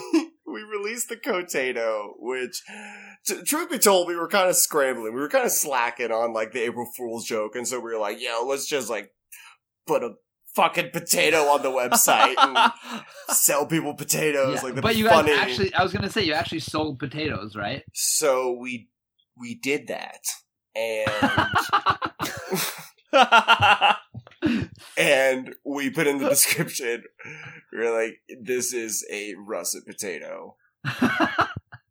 and we sold like three or four sacks of potatoes that day. Like Holy I'm not even kidding you. And so, and so this a single yeah, potato. And so and this is like the fucked up part too, dude. Like so at the co, so it's like, so Lex was like very very. He was like, "Yo, just like put the potato in the bag. Like doesn't matter if it get like smashed up or anything. Just like put the potato in the fucking box and just put it in there." And we're like, Oh. "What about the super glue service that we offer?" He's like, "We'll leave it on." If they want super glue service on their fucking potatoes, and that's what they're gonna do. Super glue the fucking potato. So all day long, we're getting all these orders for it's like super glue service on our potatoes, and so Chris and her are like, "All right," and so we just start putting a bunch of fucking super glue on potatoes and sending them out to the kids, and so Whoa. so So like, so fucking funny. I've never heard the super glue part before. That's amazing. so so we do this. People were probably weren't expecting to actually get it. They're just like, oh, what the You fuck ever. They're probably like, gonna so refund the when, money. when you're putting the super glue on the potato, did you just like dab it like you would a spike, or did you like draw some shit? Like, did you did you Get, like, you a get brush, creative yeah. with it, or were you all business? Well, when it comes to super gluing things, like I, it's I know the the technique and I stick by it. You know, so imagine the spike is about a third of the potato. Oh my god! So you just put two tubes of super glue in every potato? Okay. Well, I mean the the number is irrelevant, Rod. The, the, the point the, the point is though, if if the customer wants their potato super glued, I'm gonna give them no, that's Excellent I customer can respect service. that. I can Right. respect the fucking. Glue the tip. So, so yeah, we did that. So as was as was the case for most of the shit that the crow did, we got a lot of mixed reviews, and so like, so we got like a few kids that were like, "You guys are fucking funny. Like, you guys are just so fucking funny." And it was like, "We just love you guys. Like, we're gonna buy extra damas just because of this. They were good sports." And then we got other people who were like, "What the fuck is this? Like, this is a fucking potato." And we're just like, "We're sorry. You're dissatisfied with your order. If, if you like to make a return, we But it, we, we can't help you, but we can give you we can give you money. Like." right, you can keep you- it. Don't send Yeah, it yeah. back. We'll, we'll refund you. We had to give a couple refunds. But I mean, it was it was obviously a potato. Like, what were they expecting? Well, what, the fact is, is that they should have known better when they ordered from us in the first place. One look at that website, and you should have known that some shicey shit could happen. And then, you, if you order a potato on April Fool's Day, like, brother, that's that's on you at that point. Yeah. you know, If you order a potato on April Fool's Day, that is, that is pretty much on you, actually. you know, that's on you at that point. Uh, But I mean, good on good on the fucking Dama homies for getting on there and ordering a fucking potato. Like just just to support and just to see what's up. Like that's actually pretty legit. You guys No. sold fucking like you're saying like three bags of potatoes. That's got to be fucking a good fifty potatoes. Yeah, it was probably yeah, it was probably about like 40, Yeah. 50 potatoes is what we ended up selling. did they I'm come with stickers? I'm that on Oh, point with my guess, to be honest. But like that's that's a lot of potatoes. Yeah, it was probably about yeah, like forty So- or fifty potatoes, and So that's you know, of about four. That's like forty or fifty. Uh, okay, okay. Let's. I'm being a little nice. Let's say there's like twenty to th- twenty to thirty homies. Let's be conservative. That are trying to like help out and like you know like support Clown. just because they just want to see. me. The rest of them are probably just some little kids who are just like, give me the kendama co. I want to shred kendama. Like It's know? probably something super rare, like yeah. But it's got to be like you know how like Supreme released a Mm. brick, Uh, right? that, that's what I'm and saying. they sold yeah. bricks. Yeah. It's it's like if people are just like, is this real? Yes or no? There's plenty of people who are like, okay, it is April Fool's, so I'm for the fuck of it, I'm just going to order, see what happens, not expecting to actually get a potato Yeah. a few Yeah. days later. It's like Yeah. like Rick and Morty did the same thing a couple seasons ago when like they had that one. I think it was season three. It was gonna come out. They made a fucking April Fools like haha. Like everybody's waiting for like a year for the next episode, and they're like, yeah, n- new episode on April first. Oh, on April first, yeah. Yeah, and I I fucking didn't watch it for a week because I was like, they're full of shit. There's no way. And like, and then I Sure found out. I. I think I think it was Sweets was like, no, dude, they actually put it out. Like, you should watch it. It's pretty good. And I was like, fuck, sons of bitches, they got me. gotcha. And it was But just never again. It was uh, it was just such a co thing. It's just that that sort of troublemaking, like mischievous. Just yeah, we had to do it. that man. It shithead was- meant that steal a forklift in Japan and fucking take some shit out. I kind was of not okay. Okay, first first and foremost. Good Just to get this out there. That's a different story. I know. This I know, was I get it. that was after my time. that was after all of Kendamako's time. I'm pretty I sure. wasn't there. that, that was after my time. Oh Yeah. yeah, that was that was great. Yeah, but but that's a good oh, story. Oh, if, if you guys don't know that story, that's gonna have to wait. I'm sorry, but that's just too epic of a story to Too epic. to to spill the beans on. Yep, yep. Anyway, Stay tuned next time. So, oh fuck. let's segue. Let's segue over Dan to now how how you often how often you play kendama. Uh, you're not sponsored by anybody, but it doesn't matter. Everyone just likes to play kendama, have a good time, as you still do. You still post on Instagram every once in a while. Uh, tell us about the uh what times do you have to play? Usually, are you a night session? Do you do it like in your lunch break? You in the morning? You know, it's uh, it's i integrating kendama into my routine has been really interesting these past couple of years. Actually, um, nowadays my my schedule is very very busy. Um, I'm still working full time, and I'm also uh, expecting a baby girl in June. So Hey. very soon. Yeah, so uh, a lot of uh, housework has been getting done with that, and then of course just spending time with uh, Alexis, uh, my beautiful girlfriend. Uh, she's just amazing. She's been, just been so amazing during this entire process, despite how chaotic things have been. She's just been awesome, and um, so between that and and working, it has been a little bit of a challenge to fit kendama in, but every single day I'm carving out some bit of time. It's usually when I get home from work and I have, even if it's just like a quick 15 minutes just to kind of dink around and do the tricks that I do every single day. I'll do that. Sometimes on the weekends, I'll have a little bit of extra time, play for a half hour sometimes, maybe even an hour if it's really, uh, I have a lot of extra time, but it's just such a meditative thing for me that it's it's kind of just a more of a thing for me to unwind with. Um, and so in some ways, it just kind of naturally happens when I'm just kind of walking around the house and I just kind of get drawn to the kendama out of nowhere. And then I just kind of get sucked in for about five minutes and then kind of put it down. And so it, yeah, it's a very small segments of time that are kind of carved out, but almost carved out in kind of an organic way. Like the, it's almost as if like it kind of knows when it's a good time to play kendama, and and when I'm like Right. feeling it, and my brain just kind of goes that place. Like now's a really good time to play kendama, and especially in these like just kind of like falls off the shelf. It's like, hey, yeah, exactly. And It's just like what the fuck. Hey, right it like falls into like a lunar position, and I'm like, oh fuck, I'm still bad at those. I should I should try that. Like like ah like you know it, it's it's so weird and it just sounds like a crock of shit and i don't really buy into a whole lot of that stuff but man like kendama is just it is hard to put into words man it's hard to put into words it's, really it's is. something else it's something else fuck yeah, it is, Betty. It really is, right? Comes and goes. All right. Well, dudes, we've been grinding hard Yeah, it's, it's very good for a while. It's been it's been really good. We've gone deep. We've gotten awesome stories from this OG yeah. legend, Dero. We're going to open up uh, on Instagram. I asked a few of the peoples who are following us. If you're not following us, do that now. So you, next time we have a guest, you can catch a story and ask Hell them yeah. a question. So we got a few questions for you. All Dan. right. Here we go. Best battle at the border memory. oh my gosh battle at the border memory the The best, best. one Let's go with the best. First one that comes to mind.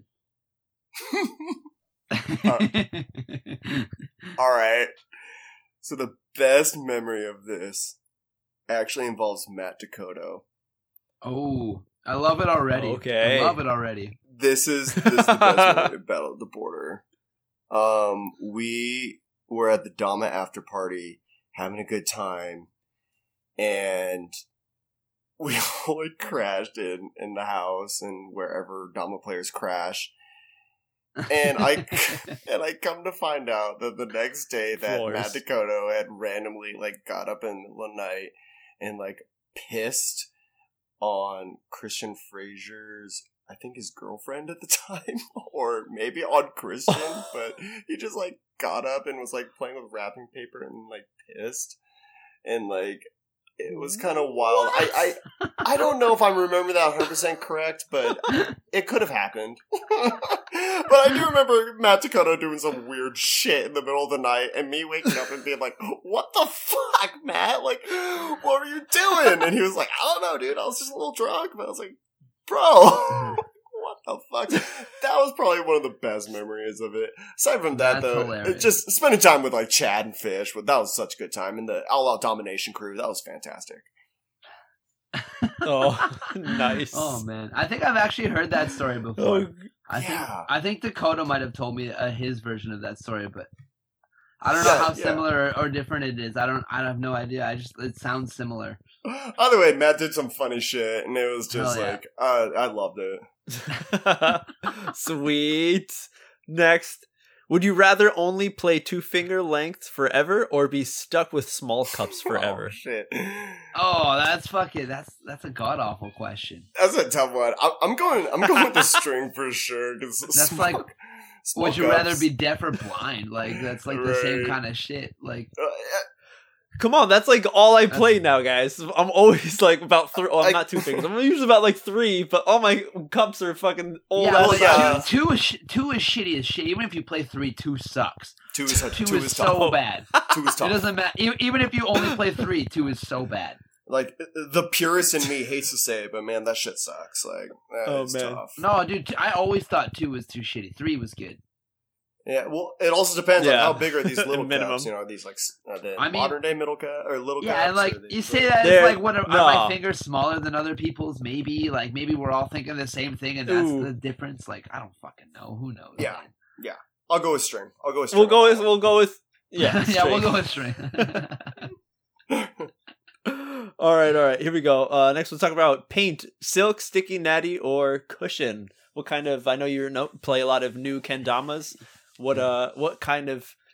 Yeah, what kind of paints are you rocking? That is like? that's an interesting one because I actually I have a pretty good variety of both modern and classic kendamas.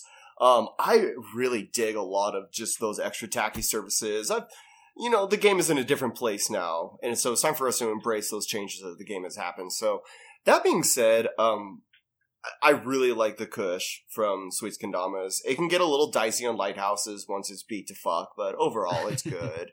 You know, Yeah. um, you can't go wrong with those classic glossy sticks either. Those seem a little bit more manageable on the the um, lighthouses to lunars, but sometimes it'd be a little dicey with the stilt. You know, it's a little give and take with everything.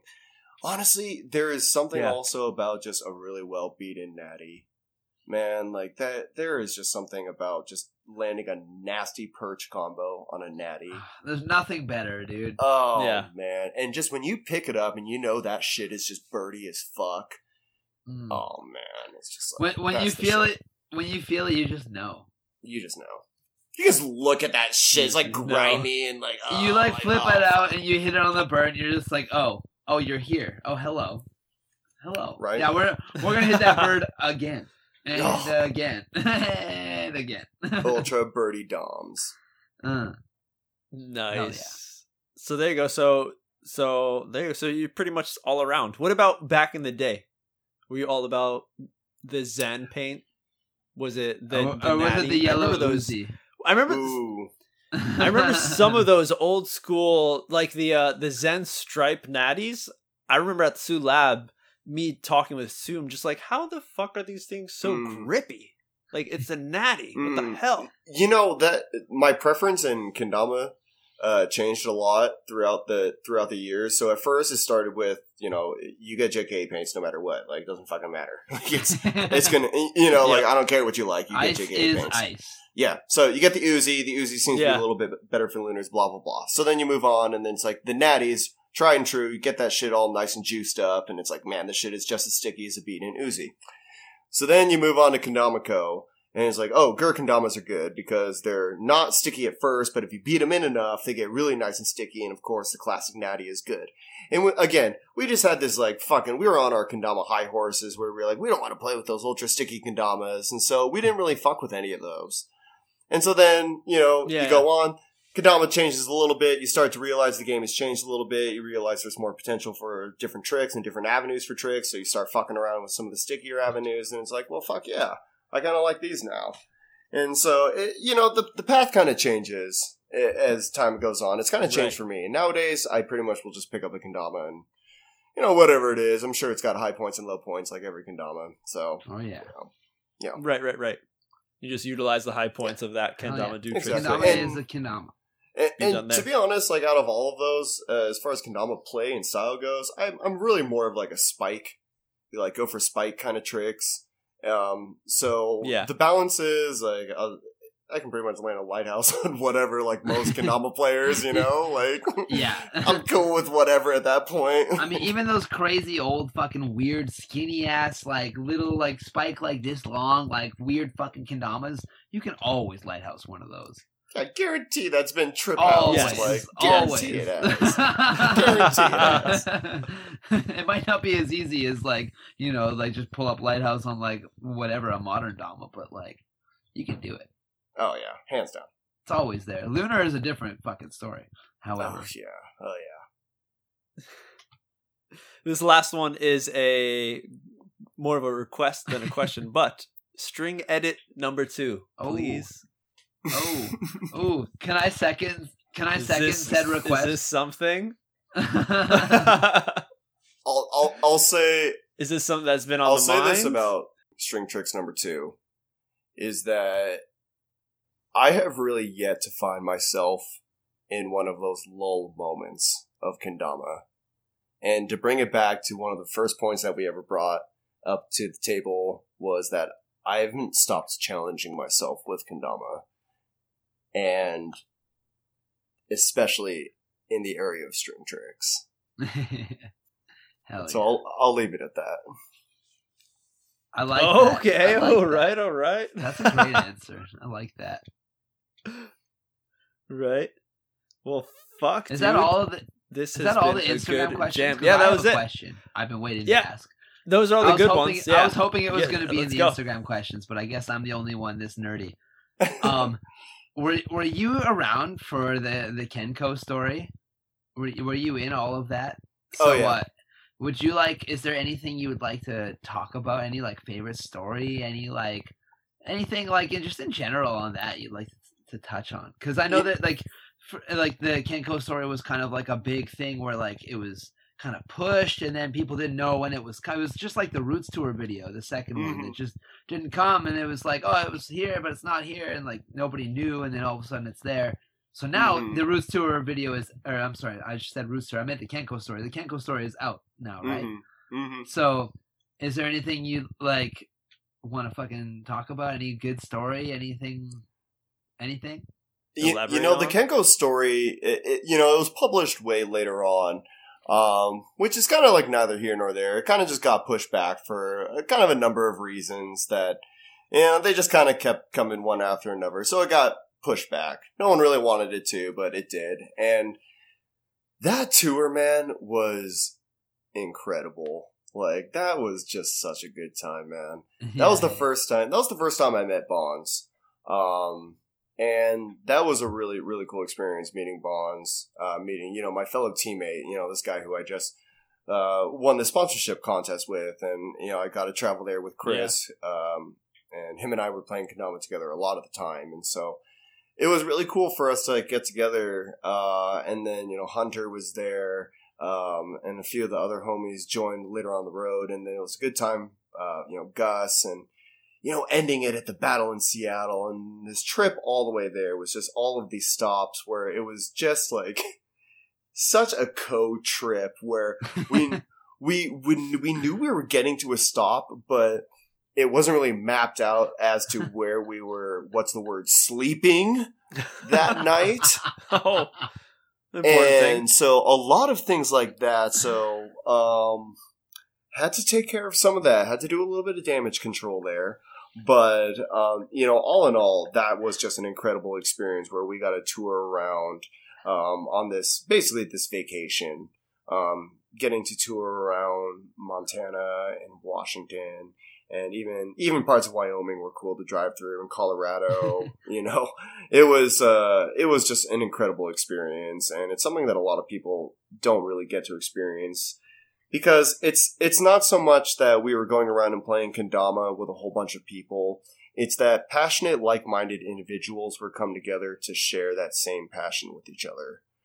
And that's something that you don't really see a lot in today's society. In fact, it's it's kind of sad when you hear someone who doesn't really have like a hobby or things like that. I mean, it's not like that you feel bad for them. I'm sure they're happy and great people, but you, we as Kendama players have this passion that has brought so much to us that you can't help but feel bad when someone doesn't know about Kendama and Kendama community, Yeah. you know?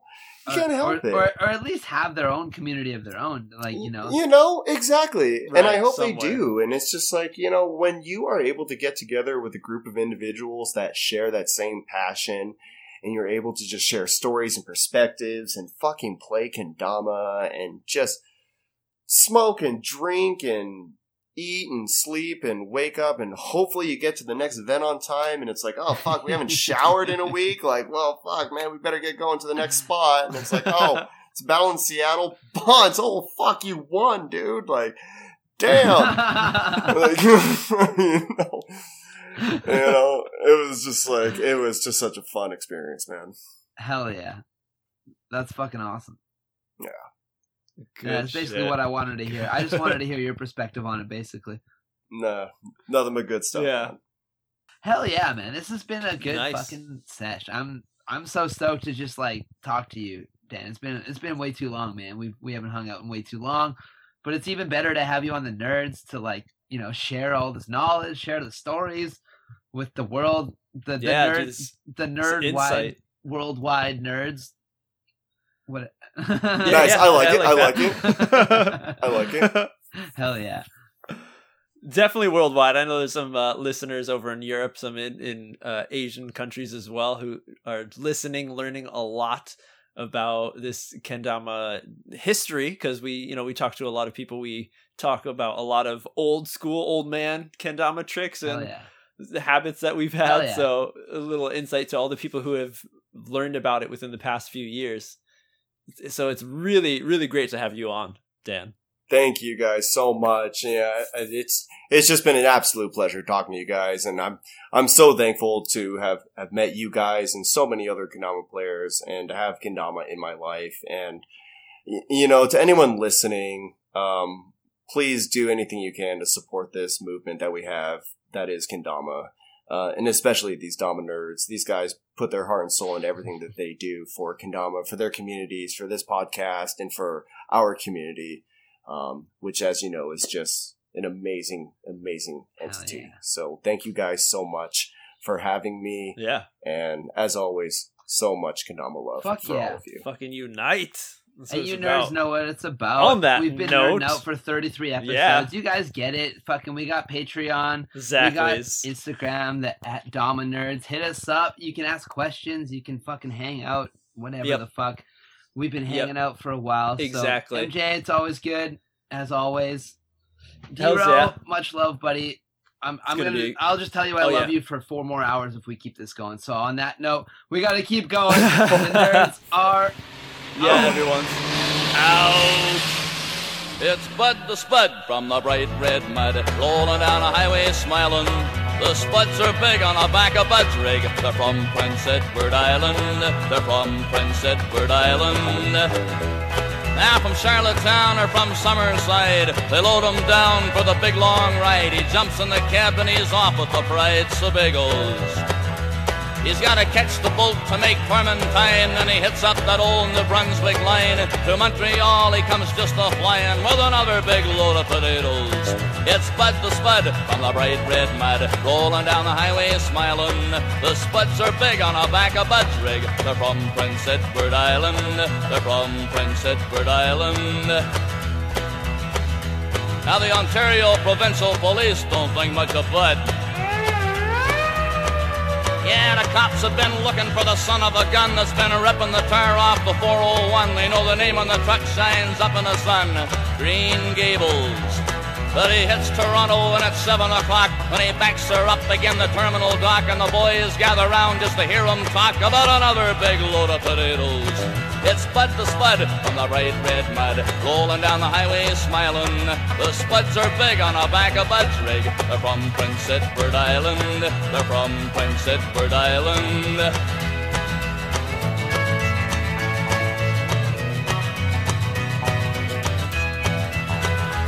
Now I know a lot of people from east to west that like the Spuds from the island best, cause they'll stand up to the hardest test. Right on the table. So when you see that big trucker rolling by, wave your hand or kinda wink your eye, cause that's Bud the Spud from old PEI with another big load of potatoes. It's Bud the Spud on the bright red mud, rolling down the highway smiling. Because he's got another big load of the best doggone potatoes that's ever been growed. And they're from Prince Edward Island. They're from Prince Edward Island.